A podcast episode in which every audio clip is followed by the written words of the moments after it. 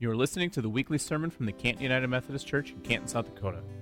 We're a church that strives to make disciples of Jesus Christ who make a difference. To learn more, visit us at cantonsdumc.org.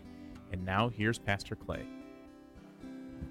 Our scripture this morning comes to us from the, from the um, book of Genesis in chapter 37. We're going to be picking up a little bit where we left off last week. Last week we introduced Joseph as a character. We heard about his dreams, we heard about his father's love for him, and now we hear the other side of the story of how his brothers responded.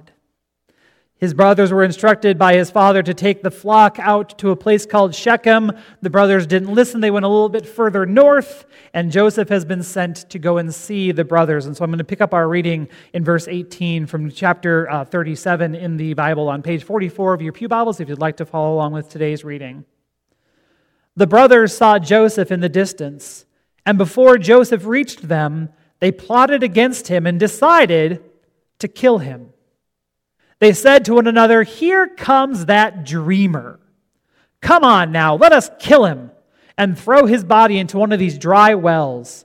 We can say that a wild animal killed him. Then we'll see what became of his dreams. Reuben heard them and tried to save Joseph. Let's not kill him, he said. Just throw him into the well in the wilderness, but don't hurt him. He said this, planning to save him from them and send him back to his father. When Joseph came up to his brothers, they ripped off his long robe with full sleeves. Then they took him and threw him into the well, which was dry. While they were eating, they suddenly saw a group of Ishmaelites traveling from Gilead to Egypt. Their camels were loaded with spices and resins. Judah said to the brothers, What will we gain if our, if our, by, by killing our brother and covering up the murder? Let's sell him to these Ishmaelites. Then we won't have to hurt him after all. I mean, he is our brother, our own flesh and blood. His brothers agree. And when some Midianite traders came by, the brothers pulled Joseph out of the well and sold him for 20 pieces of silver to the Ishmaelites, who took him to Egypt. When Reuben came back to the well and found that Joseph was not there, he tore his clothes in sorrow. He returned to his brothers and said, The boy is not there. What am I going to do? Then they killed a goat and dipped Joseph's robe in its blood. They took the robe to their father and said, We found this. Does it belong to your son? We, you know, we found it. Jacob recognized it and said, Yes, it is his. Some wild animal has killed him. My son Joseph has been torn to pieces. Jacob tore his clothes in sorrow and put on sackcloth, and he mourned for a long time. All his sons and daughters came to comfort him, but he refused to be comforted and said, I will go down to the world of the dead, still mourning for my son. And so he continued to mourn for his son Joseph. The word of the Lord. Thanks be to God. Would you pray with me? Holy and gracious God, may the words of my mouth and the meditation of all of our hearts be holy and acceptable to you. For you, O God, are our rock, and you are our Redeemer. And we give you thanks for who you are as we say together, Amen. My favorite television program, How I Met Your Mother, has an episode of the show centered around the idea of three best friends getting together to watch the entire Star Wars trilogy in one setting. It's a, it's a tradition that by the time the show picks up on it, it's a tradition that's been happening for quite a long time, and they call it trilogy time. They look at each other and say, It's trilogy time. And what happens with this group of friends as they're watching this show is that they take stock of their lives. They look at how the past three years have gone, and they even start to think about what, the, what their lives are going to look like in the future.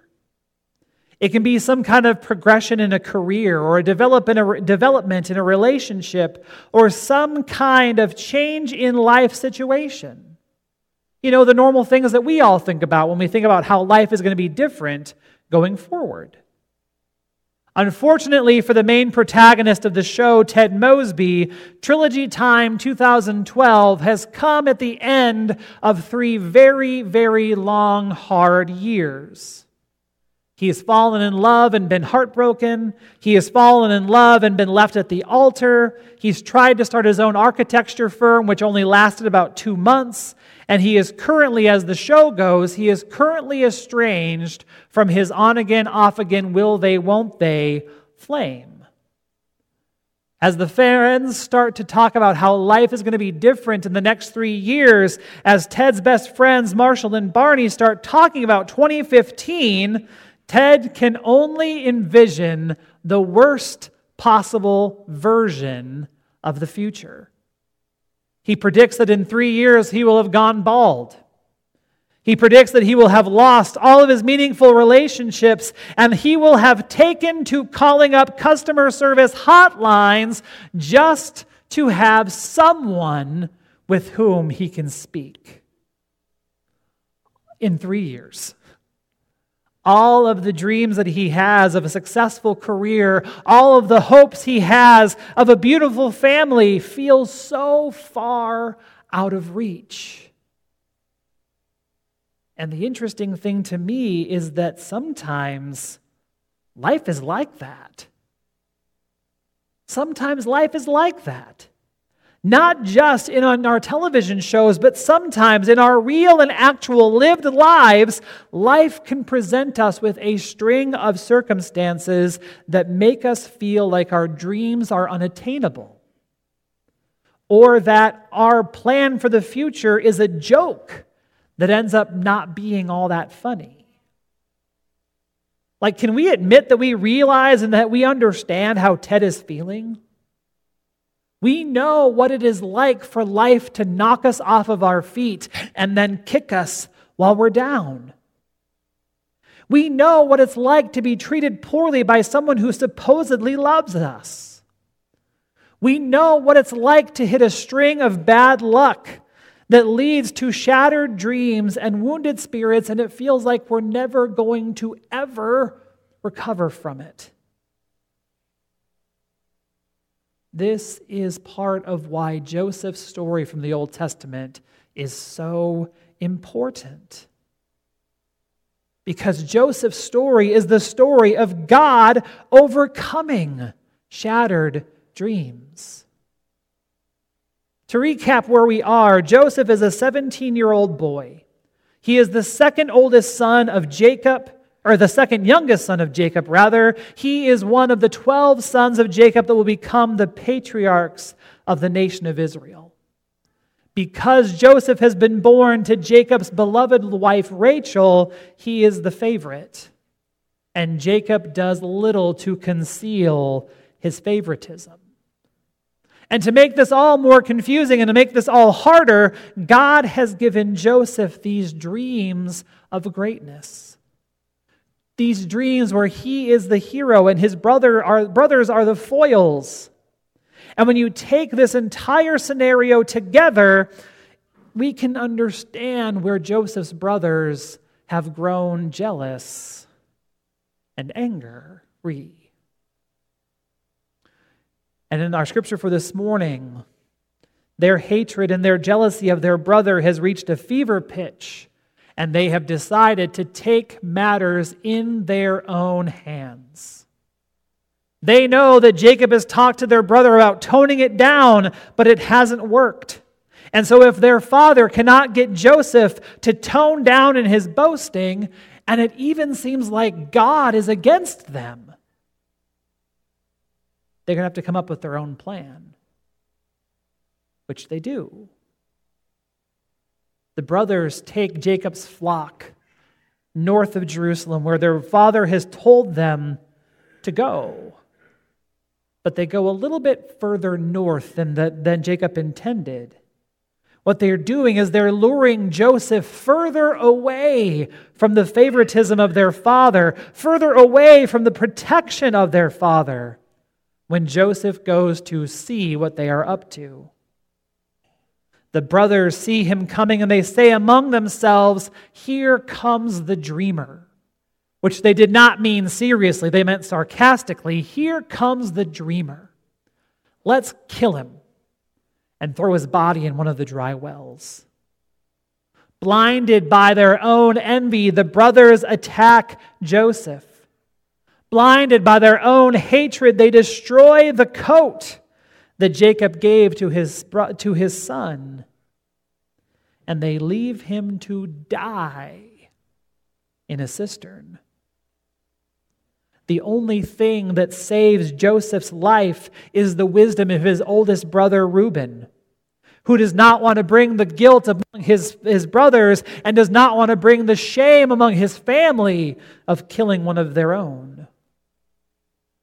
The only thing that saves Joseph's life is the enterprising idea of Judah to sell Joseph to the Ishmaelites, who then take him to Egypt. And it might be, in a weird and twisted way, it might be that we can hear this story and hear it as good news. I mean, this has been the deliverance of Joseph from his dysfunctional family and his spiteful brothers. He is now, he has been spared of a gruesome death. He has been set free from their constant derision. But the story isn't over. And the story is not going to resolve itself like a television show that wraps up in half an hour. No, the story is not over, and the story will not be over for quite some time. Joseph has been taken from his homeland. Joseph has been removed from anything that is familiar or safe. Joseph has been stolen from his beloved father. And by the way, he is still just 17 years old and thus has to figure out how to navigate life in a far and distant land. Do you think that Joseph's dreams felt a bit shattered that day? Do you think that Joseph's dreams felt a little bit shattered that day? Surely there was no way that God could possibly fulfill these promises now. Was there any point for Joseph to maintain any shred in belief that God could? What I find so interesting is that this, the, the story does not tell us how Joseph reacted to all of this. The words of the, of the Bible do not tell us Joseph's opinion on his new living situation. One of the commentaries I read this week picked up on it and said that the narrative is conspicuously silent about Joseph's reaction, and it is left to the imagination of the reader. So, what do you think? Given all we know about Joseph's story, and not what we know yet, but what we know right now, what do you think? How would Joseph have, responded to this? I think he was bewildered, devastated, shattered. I imagine that he felt as torn apart as his beloved coat. And I just got to ask you has life ever felt like that for you? Have you ever been in a position where everything is going wrong? And it feels like you're just enduring one catastrophe after another, and there is no end in sight. Have you ever been in the position where you look at what life is going to look like in the next three years and only see the worst possible version? That very well may have been what was happening in Joseph's life at the time. That may have been on Joseph's mind as he was traveling from Canaan to Egypt, but not by his own choice. What Joseph's struggle, what Joseph's suffering helps us to see is that despite all of the chaos that we endure, God is still working behind the scenes to ensure that things come to God's preferred end. God is still working in the midst of our chaos to bring all things to a divine fulfillment. Joseph may not know that, And he may not even believe it at the moment, but he sure lives it. He lives with this ongoing conviction. He lives with this ongoing confidence in God's guidance and God's provision. The challenge for us is to not give up along the way. The challenge for us is to not give up along the way, to not give up our hope in the midst of all of it. It might be that God redeems our suffering tomorrow. It might happen that way. It might be that we go through something today and tomorrow we go, oh, okay, now I get it but it may take longer. For Ted Mosby, it took three years. It took one trilogy time for things to turn around. For Joseph, it took much longer than that. But what we see in this story is that Joseph lived with conviction and character and strength. What we see is that Joseph held on to hope. And I believe that we can too. Would you pray with me? God, we turn to you in the midst of all of life, and we turn to you when things are at their weirdest, and we just simply look to you to be our hope. And we look to you to make sense of all that life is for us. As we go through things, be with us as we endure hostility, as we endure chaos, as we endure suffering, we turn to you and we look hopefully forward to the day when all things will be made well and all things will make sense. Until then, we just look to you and we cling to you and we hold on to hope. Let it be so. Amen. Thanks for listening to this week's sermon from the Canton United Methodist Church. Join us in person or online at 10 o'clock every Sunday morning for worship. And now go in peace and serve the Lord.